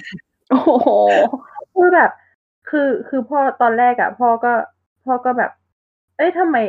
เป็นเกย์อะไรเงี้ยแต่แบบตอนแรกก็รู้สึกแปลกๆนิดนึงแต่ว่าพ่อเราเป็นแบบก็นึกถึงว่าเป็นผู้ชายสมัยก่อนที่ก็คือเคยเหยียดเพศแหละเคยเหยียด LGBTQ อ่ะแต่ก็สามารถดูเรื่องนี้ได้จนจบแล้วแบบพอเราบอกว่าในนิยายจริงๆอ่ะมันสร้างมาจากนิยายเกย์อะไรเงี้ยพ่อก็ไม่รู้สึกว่าแบบมันขยะแขยงหรืออะไรอ่ะก็แบบสามารถดูต่อได้อะไรเงี้ยมันก็แบบอาจจะแล้วแต่คนด้วยหรือเปล่าก็น่าจะแล้วแต่คนด้วยค่ะคือแบบอย่างบ้านหนูอย่างเงี้ยมันเราโตมาด้วยความคิดที่ว่าแบบการที่เป็นเกย์หรือว่าเป็น LGBTQ อย่างเงี้ยมันคือความเป็นทางเพศมันคือความผิดปกติอ่ะมันก็เลยเหมือนแบบว่าทำให้ความแล้วยิ่งน้องชายหนู2คนโดนเลี้ยงมาในโรงเรียนแบบชายล้วนด้วยตัวหนูเองก็ไปหญิงล้วนคือบอกตรงๆว่าแบบขอบคุณสังคมออนไลน์ที่แบบทำให้แบบความคิดเราเปิดกว้างมากขึ้นอ่ะคือถ้าเราไม่มีอินเทอร์เน็ตในวันที่เรากำลังโตขึ้นมาแล้วแบบกำลังสับสนกับความคิดหลายๆอย่างอะไรเงี้ยมันจะแย่มากอะจริงคือถ้าเกิดไม่ได้มาเปิดโลกอะไรอย่างเงี้ยก็คือนั่นแหละคือทุกวันนี้เราไม่เห็นนะว่าแบบเขาเรียกว่าอะไรพอคือเด็กรุ่นใหม่เดี๋ยวนี้เหมือนกับว่าเรียนรู้สิ่งต่างๆนอกห้องเรียนมากยิ่งขึ้นโดยเฉพาะแบบเรียนได้แบบเหมือนกับว่าซึมซับผ่านพวกโซเชียลมีเดียกันมาก มันยิ่งทำให้เห็นเลยว่าแบบการเรียนการสอนในห้องเรียนอ่ะไม่ช่วยอะไรเลยคืออย่างหนูอย่างเงี้ยเรายังได้ยินแบบพ่อกับแม่ด่าคนด้วยคำที่แบบว่าเป็นคำเรียกเพศอื่นน่ะอยู่เป็นประจำแบบอย่างแบบแม่งไอ้นี่มันตุ๊ดหว่าอะไรอย่างเงี้ยซึ่งตอนแรกๆเราก็ไม่กล้าที่จะแย้งขึ้นมาว่าแบบเฮ้ยคุณทำอย่างนี้มันไม่ถูกนะแบบคุณไม่สามารถใช้คำแบบนี้ได้ในสังคมที่เจริญแล้วได้อ่ะนี่คือการเหยียดเพศอีกคนหนึ่งอ่ะแต่คือหลังๆอ่ะเราก็กล้าพูดมากขึ้นเพราะว่ารู้สึกว่าแบบเรามีหน้าที่เรามีความรับผิดชอบที่จะควรจะ educate คนในครอบครัวเราเองว่าแบบมันไม่ใช่สิ่งที่ถูกต้องที่คุณจะทำแบบนี้อ่ะคือหลุดในบ้านโอเคนะแต่ถ้าออกไปหลุดข้างนอกเราก็แบบเราก็รู้สึกแย่ถูกป่ะพี่คือเราก็ไม่อยากให้เกิดเรื่องแบบนั้นขึ้นเราก็แบบพยายามเตือนเขาหรืออะไรอย่างเงี้ยก็ยังโชคดีที่ว่าครอบครัวเราก็ค่อนข้างเปลี่ยนไปเยอะจากสมัยก่อนที่แบบเราพูดเราเถียงอะไรออกไปอย่างเงี้ยมันก็จะกลายเป็นว่าเราก้าวร้าวเราแบบเป็นเด็กไม่มีสัมมาคารวะแต่พอเราแบบโตมาได้จนถึงทุกวันเนี้ยเขาก็รับฟังเรามากขึ้นก็ถือว่าแบบเป็นเรื่องที่ดีเดี๋ยวขอเรากลับไปที่แบบเรื่องอีกประเด็นในโรงเรียนอะคือแบบอย่างที่บอกเมื่อกี้ก็คือประเด็นเด็กๆเดี๋ยวนี้ที่บอกไปว่าเด็กๆเดี๋ยวนี้เรียนรู้ผ่านแบบพวกโซเชียลมีเดียมากกว่าผ่านในห้องเรียนอะคือมันไม่ใช่เฉพาะในเรื่องของแบบเซ็กเอดหรือว่าพวกเรื่องเจนเดอร์หรือว่าแบบความเท่าเทียมกันอะคือมันในหลายๆด้านเลยอะโดยเฉพาะแบบการใช้ชีวิตในปัจจุบันเนี่ยหรือว่าแม้กระทั่งแบบเรื่องสังคมเรื่องแบบเศรษฐกิจอะไรเงี้ยเหมือนกับว่าช่องทางโซเชียลมีเดียมันให้ข้อมูลมากกว่าสิ่งที่เราเรียนในโรงเรียนไม่ว่าจะเป็นแบบรุ่นไหนก็ตามคือมันไม่ใช่แค่เด็กอะพี่มันน่าจะรวมถึงแบบผู้ใหญ่และคนแก่อื่นๆด้วยอะเพราะว่าทุกวันนี้คือข้อมูลที่ถูกส่งต่อในโลกโซเชียลอย่างเด็กอ่ะก็จะเชื่อหรือว่าแบบมีไอดอลหรือว่ามีคนที่เขารู้สึกว่าเขาเชื่อถือได้เขาสามารถเทคอินฟอร์เมชันตรงนั้นได้แล้วถือว่าเป็นข้อมูลที่น่าเชื่อถืออ่ะก็จาก YouTube จากเน็ตไอดอลจากยูทูบเบอร์ทั้งหลายแหล่ซึ่งที่เห็นกันได้ก็คือจะเป็นประเด็นกันมากแบบในข่าวอย่างเงี้ยว่าเด็กเอาแพร้งที่ทำใน YouTube อ่ะมาเล่นในชีวิตจริงแล้วเราทำให้เกิดเรื่องแบบตามมาเยอะแยะไปหมดจนบางคนพิการบางคนเสียชีวิตก็มีจากการที่แบบเล่นแพร่อย่างเช่นทอดไข่เจียวในกระป๋องโค้กเนี่ยใช่แล้วก็ไอ้ล่าสุดมีการแบบทดลองให้กินไวอากาอย่างเงี้ยว่านั้นดีปะหมายถึงว่าเขาไม่ได้ให้กินไวอากาจริงๆแต่ว่าเป็นคอนเทนต์เฉยๆถามว่าจอจี้ไหมหนูไม่ได้ไปดูนะแต่คิดว่าอาจจะจอจี้หรือเปล่าเพราะว่าแบบการกลัวเพื่อนเราอ่ะเป็นเภสัชใช่ปะแล้วเขาก็บอกว่าเขาก็ทวิตหนึ่งประมาณว่าไวอากามันไม่ได้เป็นยาปลุกเซ็กอะแต่มันเป็นยาขยายหลอดเลือดอะแล้วไอ้ที่แบบกินแล้วมีอารมณ์อันนั้นก็คือแบบแสดงชัวร์ๆก็มีส่วนค่ะก็น่าจะมีส่วนแต่ว่าให้หมากินนี่คือแบบแย่มากเลยนะก็คือไอ้ที่มันแปลกคือหมามันจะกินเข้าไปหรอเพราะอย่างหมาที่บ้านอย่างเงี้ยมันเลือกกินมากเลยนะแล้วหมามันแบบประสาทมันไวอะมันไม่น่าจะกินอะไรแปลกๆเข้าไปแต่เวลาเขาหลอกป้อนยาหมาปะใช่เวลาเราป้อนยาหมามันยากมากที่แบบเราจะยัดยาเข้าปากหมาอะไรเงี้ยแบบเอายายัดลูกชิ้นเอายายัดไส้กรอกแล้วบางทีมันเคี้ยวไส้กรอกไปแล้วมันบ้วนยาออกมาใช่ใช่ใช่มันไม่ได้แบบโง่อะมันจะเรียกว่ามันไม่น่าเป็นไปได้หนูก็แบบมีคิดว่ามีส่วนจอจี้นะแต่ว่าไอที่แกล้งแฟนให้กินไวอากาพี่ว่าจอจี้แน่เพราะว่ามันไม่ได้เป็นยาปลุกเซ็กอะแล้วมันก็จริงๆมันก็ทำให้เกิดความเข้าใจผิดในสังคมเยอะนะแล้วแบบบางทีมีการซื้อไวอากาไปวางยาคนในผับอะไรอย่างเงี้ยแล้วมันจบที่การที่แบบคนที่โดนวางยาเสียชีวิตเพราะว่าแบบเขาแพ้ยาแบบนี้ก็มีหรือเป็นคนที่มีความดันสูงอยู่แล้วแบบโอ้คนที่มีหนักใจคนที่มีความมันเสี่ยงต่อคนที่มีความดันต่ำสิใช่ไหมเพราะว่าขยายแล้วความดันจะตกใช่ใช่ขอโทษค่ะอะไรก็คือแบบอินเทอร์เน็ตมันก็ค่อนข้างจะมีแบบผลกับชีวิตประจำวันของทุกคนเยอะขึ้นอะแล้วแบบอย่างเด็กๆญาติๆหนูอย่างเงี้ยคือเจอแต่ละครั้งก็คือตัวก็จะติดอยู่กับ iPad ตัวก็จะติดอยู่กับแบบจออะไรสักอย่างที่แบบอยู่ในมืออะไรอย่างเงี้ยแบบจริงๆแล้วว่าคนรุ่นเราอ่ะมีแรงคุ้มกันเขาเรียกอะไรมีภูมิคุ้มกันด้านเมืองเฟกนิวส์ มากกว่าคนรุ่นผู้ใหญ่นะคือถ้าเกิดแบบถ้าไม่ได้แบบยังไงอะถ้าไม่ได้แบบไม่ได้ตั้งใจเรียนจริงๆอะเป็นคนแบบเด็กๆทั่วไปอะไรเงี้ยใช่อันนี้คือหนูว่าแบบหนูคอนเฟิร์มว่ามันเป็นเรื่องจริงนะว่าแบบเรามีภูมิเรามีความคิดแบบเรียกอะไรอะเหมือนกับเขาเรียกว่าแบบตั้งคำถามมากกว่าคนรุ่นก่อนอะว่าแบบไอ้นี่แม่งจริงเหรอวะเราควรจะไปหานะว่ามันแบบจริงหรือเปล่าอะไรเงี้ยแต่ถ้าเป็นทางฝั่งผู้ใหญ่อย่างเงี้ยอย่างที่เราเจอกันบ่อยๆก็คือการส่งต่อทางไลน์แบบเป็นไลน์ลูกโซ่ซึ่งมันก็คือจดหมายลูกโซ่ในสมัยเราอะที่แบบอยู่ในอีเมลคือเราเจอมาแล้วแล้วเรารู้มันคืออะไรแต่คือเขาเหมือนมันเป็นของใหม่สำหรับเขาอะแล้วนี่ด้วยแล้วเรารู้สึกว่าคือมันจะมีบางคนที่แบบรู้เรื่องพวกเซ็กเอดอย่างแบบฝั่งยาคุมตอนไหนเรื่องยาคุมกำเนิดกินตอนไหนอะไรเงี้ยคือมันไม่ได้มาจากในห้องเรียนอะมันมาจากแบบพวกโซเชียลมีเดียมากกว่าไม่ก็แบบพวกอินเทอร์เน็ตอะไรเงี้ยซึ่งอีกอันนึงที่เห็นตัวอย่างเลยก็คือการฉีดยามะเร็งปากมดลูกอะใช่บางคนคิดว่าต้องไปฉีดที่ปากมดลูกใช่ใช่บางคนไม่กล้าไปเพราะว่าคิดว่าต้องไปฉีดที่ปากมดลูกใช่แล้วทีเนี้ยแทนที่โรงเรียนอะจะเป็นจุดที่ว่าสอนแต่โรงเรียนการควบคุมอะไรพวกเนี้ยแต่มันไม่มีเลยไง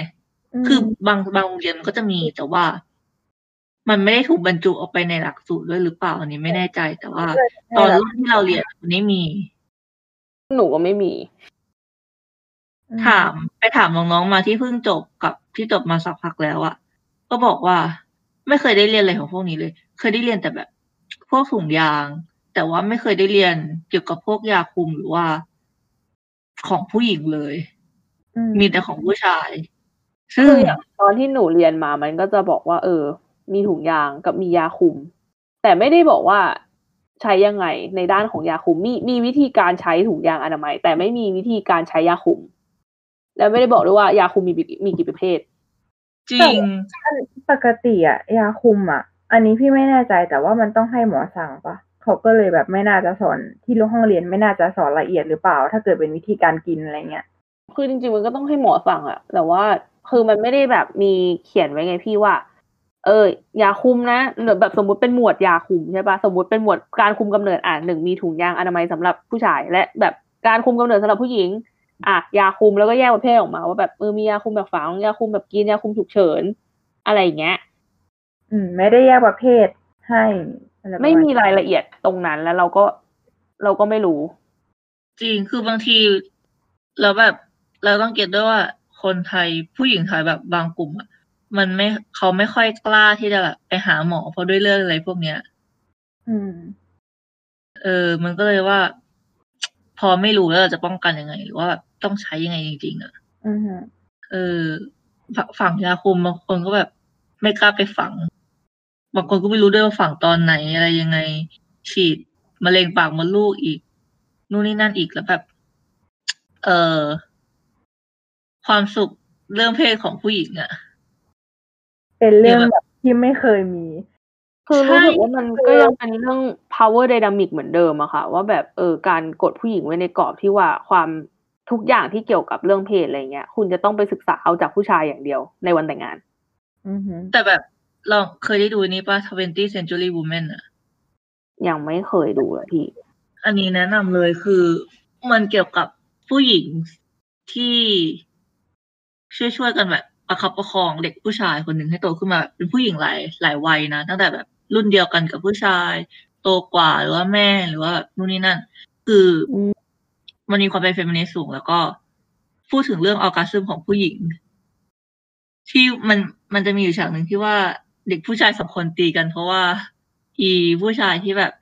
เคยมีอะไรกับผู้หญิงอ่ะก็บอกว่าเนี่ยผู้หญิงเสียตลอดแต่ว่าอีผู้ชายคนหนึ่งอ่ะที่เป็นเด็กผู้ชายคนนั้นน่ะเขาบอกว่ารู้เปล่าว่าแบบออร์กัสซึมของผู้หญิงมันต้องมีจุดนู่นนี่นั่นซึ่งเขาก็ต่อยกันสรุปแต่ว่าง่ายก็คือมันไม่ได้มีการเรียนการสอนที่ดีว่าจุดออร์กัสซึมของผู้หญิงน่ะมันคือถึงตรงไหน เพราะว่าแบบพอมันเป็นอย่างนี้ปุ๊บผู้หญิงเราจะมีความสุขกับเซ็กส์ได้ยังไง ก็จริงค่ะก็มีวาทกรรมแปลกๆที่ออกมาว่าแบบว่าอย่างเวลามีคนพูดถึงเรื่องการแบบการช่วยเหลือตัวเองใน Twitter อะไรอย่างเงี้ยว่าแบบแนะนำว่าผู้หญิงควรจะทำยังไงก็จะมีแอคผู้ชายเข้ามาเขียนว่าแบบต้องการคนช่วยเหลือไหมครับอันนี้คือเกลียดมากเลยไอ้ผู้ชายแบบเนี้ยจัดให้อยู่หมวดแทชทุกคนค่ะคือเพื่ออะไรอะแล้วแบบทำไมอะคุณสามารถช่วยตัวเองได้แล้วทำไมการช่วยตัวเองของผู้หญิงถึงเป็นเรื่องไม่บังควรรังเกียจอะไรไงคืออะไรมันก็ไม่เก็ทนะว่าแบบทำไมอะไรทำให้เขาคิดแบบนั้นนะแล้วแบบคือมันก็ยิ่งสะท้อนให้เห็นว่าเซ็กเอ็ดในไทยอ่ะมันกลายเป็นอะไรก็ไม่รู้แล้วอ่ะมันใช่ปัญหาแล้วทีนี้แบบเราพอย้อนกลับไปปุ๊บพอแบบเป็นเซ็กเอ็ดในไทยที่มันไม่ได้มีการถูกพูดถึงในจุดที่สำคัญจริงๆแบบหรือว่าไม่มีการเรียนการสอนที่ดีมันก็พ่วงกลับไปที่ว่างานเขียนที่ออกมาที่แบบไม่ได้หมายถึงแบบพวกงานเขียนของนักเขียนคือนักเขียนดังๆมันก็ปล่อยเขาไปแต่ว่าพวกนักเขียนที่เขียนแบบฟิกชันหรือว่าพวกนิยายวายแฟนฟิกชันหรือนิยายวายพวกเนี้ยประเด็นอยู่ที่ว่าเขาจะหยิบเอาเรื่องเซ็กเอ็ดมานำเสนอออกมาได้ยังไงไม่ให้มันแย่ไม่รู้ดีเขาเรียกว่าอะไรไม่ให้มันไม่ให้มันออกเวิร์ดไม่ให้มันอยู่แบบนอกเหนือจากความเป็นจริงถ้าเกิดเขาไม่ได้ตั้งใจจะเขียนแบบพวกแฟนตาซีอยู่แล้วคือเขาคิดว่านิยายไม่จำเป็นจะต้องแบบสอดแทรกsex education นะเว้ยแต่สมควรที่จะแบบเขียนอย่างที่เขาเรียกอะไรเขียนให้มันถูกไม่ใช่ว่าจะต้องแบบพูดทุกดีเทลก็เหมือนที่พิมพ์บอกไปตอนแรกใช่ปะล่ะใช่เราก็คิดว่าแบบจริงๆแล้วว่าคนที่จะมาอ่านนิยายวายอะไรเงี้ยคือเราคิดว่านะคนเขียนเขาแอสซูมว่าทุกคนมีความรู้เรื่อง sex education ดีหมดแต่ว่ามันไม่ใช่ทุกคน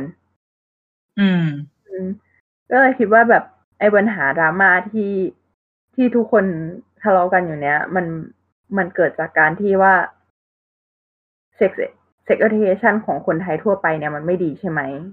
แล้วถ้าเกิดเปลี่ยนตรงนั้นล่ะอย่างเงี้ยมันจะทำให้แบบแก้ได้หรือเปล่าอะไรเงี้ยอันนี้ก็เลยแบบอยากลองถามคนที่ฟังดูนะคะว่าแบบคิดยังไงคิดว่าแบบเฮ้ยDIY เนี่ยต้องสอนหรือว่าคิดว่ามันไม่จำเป็นหรอกก็คือแอสซูมไปแล้วว่าทุกคนแบบจะต้องรู้หรือว่ามีความคิดอื่นๆก็ลองพูดกันมาได้นะคะแล้วสำหรับน้องจ๋าคิดว่าแบบมันควรต้องเป็นไงคือหนูคิดว่ามันอาจจะไม่ใช่หน้าที่ของไรเตอร์ 100% ในการที่จะต้องมา educate คนที่แบบมาอ่านงานเขาแต่อย่างน้อยที่สุดให้ความเคารพกับคนอ่านมันก็จะเป็นเรื่องที่ดีไงคะอย่างถ้าคุณเขียนให้งานเขียนมันดีขึ้นได้ด้วยการที่รีเสิร์ชแล้วแบบทำให้มันให้ข้อมูลที่แบบตรงกับความเป็นจริงมากที่สุดเรารู้สึกว่ามันเป็นการเพิ่มคุณภาพของนิยายคุณด้วยถ้าเกิดไม่อยากถูกจัดว่าอยู่ในหมวดนิยายคิงใช่แล้วคือนี่ค่ะแล้วคืออย่าพยายามอย่าเป็นไรเตอร์แนวที่แบบขี้น้อยใจแบบว่ามีคนมาเตือนอะไรแล้ว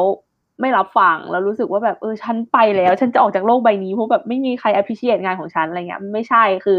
การที่มีคนมาบอกว่าตรงนี้ผิดนะตรงควรจะแก้ไขให้เป็นแบบนั้นแบบนี้อะไรอย่างเงี้ยจริงๆเรารู้สึกว่ามันเป็นเรื่องที่ดีมากเพราะว่ามันไม่ใช่ทุกคนจะเสียเวลามาบอกเราใช่เรารู้สึกว่ามันเป็นการรับผิดชอบในทางนึงและมันทำให้เห็นว่าโอเคมีผู้อ่านที่เห็นด้วยว่าเฮ้ยงานเขียนเรามันสามารถปรับให้มันได้ดีได้กว่านี้โดยที่แบบไม่นำเสนอข้อมูลที่ผิดออกไปเราควรจะต้องแบบดีใจนะที่มีคนอ่านแบบเนี้ยที่มาเตือนเรา มีที่จุดอักษรให้ขนาดเนี้ยแล้วแบบฟรีเนี้ยควรจะ appreciate ค่ะจริงค่ะก็เหมือนเวลามีคนมาบอกว่าเฮ้ยฟิกคุณสะกดผิดเยอะนะผิดตรงนั้นตรงนี้อะไรอย่างเงี้ยเราดีใจนะแบบมีคนมาพิสูจน์อักษรให้ฉันฟรีเว้ยแบบบางคนเขาก็จะแบบโอ้สะกดผิดแค่นี้ทำไมต้องบ่นด้วยอะไรอย่างเงี้ยน้อยใจอ้าวไปซะแล้ว มันก็เลยแบบมันควรคนเราพัฒนาได้ด้วยคอมเมนต์นะคะจริงแล้วแบบพอมีคนมาเตือนเนี้ยมันเหมือนเป็นการเรียนแบบเรียนรู้ไปอีกได้แบบอีกรูปแบบหนึ่งเลยนะจริงค่ะใช่ส่วนสำหรับเราอ่ะก็จะเป็นแบบว่าคือก็อย่างที่ทุกคนบอกไปว่ามันไม่ใช่หน้าที่ของคนเขียนแต่การเขียนนิยามมันก็คือแบบเป็นความรับผิดชอบของคนเขียนที่จะต้องสื่อสารสิ่งที่ถูกต้องออกไปให้ผู้อ่านอ่ะทีนี้เราก็รู้สึกว่ามันควรที่จะแบบต้องเขาเรียกว่าอะไรอ่ะต้องให้ข้อมูลที่ถูกต้องแต่ไม่จำเป็นต้องให้ข้อมูลที่ครบหรือถ้าเกิดใครเขียนที่แบบพวกแฟนตาซีเนี้ยก็ติดแท็กไปเลยว่าแฟนตาซีเขาจะได้ไม่ออกมาพูดไม่ออกมาบ่นกันว่าแบบทำไมมันไม่ถูกต้องเพราะว่ามันคือแฟนตาซีแต่ถ้าเกิดใครที่แบบเขียนที่มันค่อนข้างไม่ดีเขียนที่มันไม่ใช่แฟนตาซีอ่ะก็เขียนให้มันถูกต้องก็แล้วกันเพื่อที่จะได้แบบสื่อสารสิ่งที่ถูกต้องออกไปเพราะว่าคุณหยิบอัตลักษณ์ของ LGBTQ มาเขียนคุณก็ต้องสื่อสารสิ่งที่ถูกต้องออกไปมีความรับผิดชอบกับสังคมอะเนาะสรุปก็คือถ้าทุกคนมีความรับผิดชอบต่อสังคมนะคะมันก็น่าอยู่กันอย่างสงบสุขค่ะมันก็จะแบบไม่มีประเด็นอะไรกันบ่อยๆขนาดนี้ถ้าเกิดใครมีแบบแนวทางที่คิดว่าเป็นโซลูชันเนี่ยก็คอมเมนต์บอกกันได้นะคะใช่อยากรู้เหมือนกันว่าแบบว่าเรามีทางออกทางไหนอีกไหมที่แบบจะสมานฉันท์เรื่องนี้ให้แบบทุกคนเข้าใจในแบบในโฟลเดียวกันได้คือไม่ได้หมายความว่าทุกคนจะต้องแบบเข้าใจหรือว่าแบบไปในทางเดียวกันนะแต่ว่าเหมือนเราไม่ได้บอกว่าพวกเราจะต้องการแบบพื้นฐานแบบเป็นเขาเรียกว่าบรรทัดฐานไม่ใช่บรรทัดฐานใช่แต่ว่าเราแค่อยากให้การสื่อสารในจุดของแบบพวก NC หรือว่าแบบพวกฉากเลิฟซีนอะไรในงานเขียนน่ะออกมาเป็นในจุดที่ว่ามันสื่อสารออกมาได้อย่างถูกต้องแล้วก็ไม่แบบไม่ดิมันต้องมีความรับผิดชอบต่อผู้อ่านสื่อสารได้ถูกต้องและอีกอย่างนะมีความรับผิดชอบกับสังคมค่ะใช่ก็คือสรุปของวันนี้ก็ประมาณนี้เนาะพี่เฟิร์นเนาะแต่ถ้าเกิดแบบวันนี้ก็อาจจะล่องเรื่องไปบ้างก็ยังไงก็ขอโทษคนฟังด้วยนะคะแต่ว่าก็อาจจะพอฟังแล้วก็คงเข้าใจกันเนาะว่าแบบว่าอาจจะสรุปประเด็นได้แหละยังไงก็ถ้าเกิดอาจจะติดตามชมเอพิโซดหน้าถ้าเกิดมีประเด็นอะไรที่น่าสนใจอีกก็จะเอามาพูดกันนะคะแล้วก็ยังไงก็สามารถคอมเมนต์ติชมอะไรอย่างนี้ได้เลยนะคะพวกเรา3คนก็คือเตรียมพร้อมยังไงวันนี้ก็ไปกันแล้วเนาะโอเคขอบคุณทุกคนที่ฟังมาถึงตอนนี้นะคะขอบคุณทุกคนมากบ๊ายบาย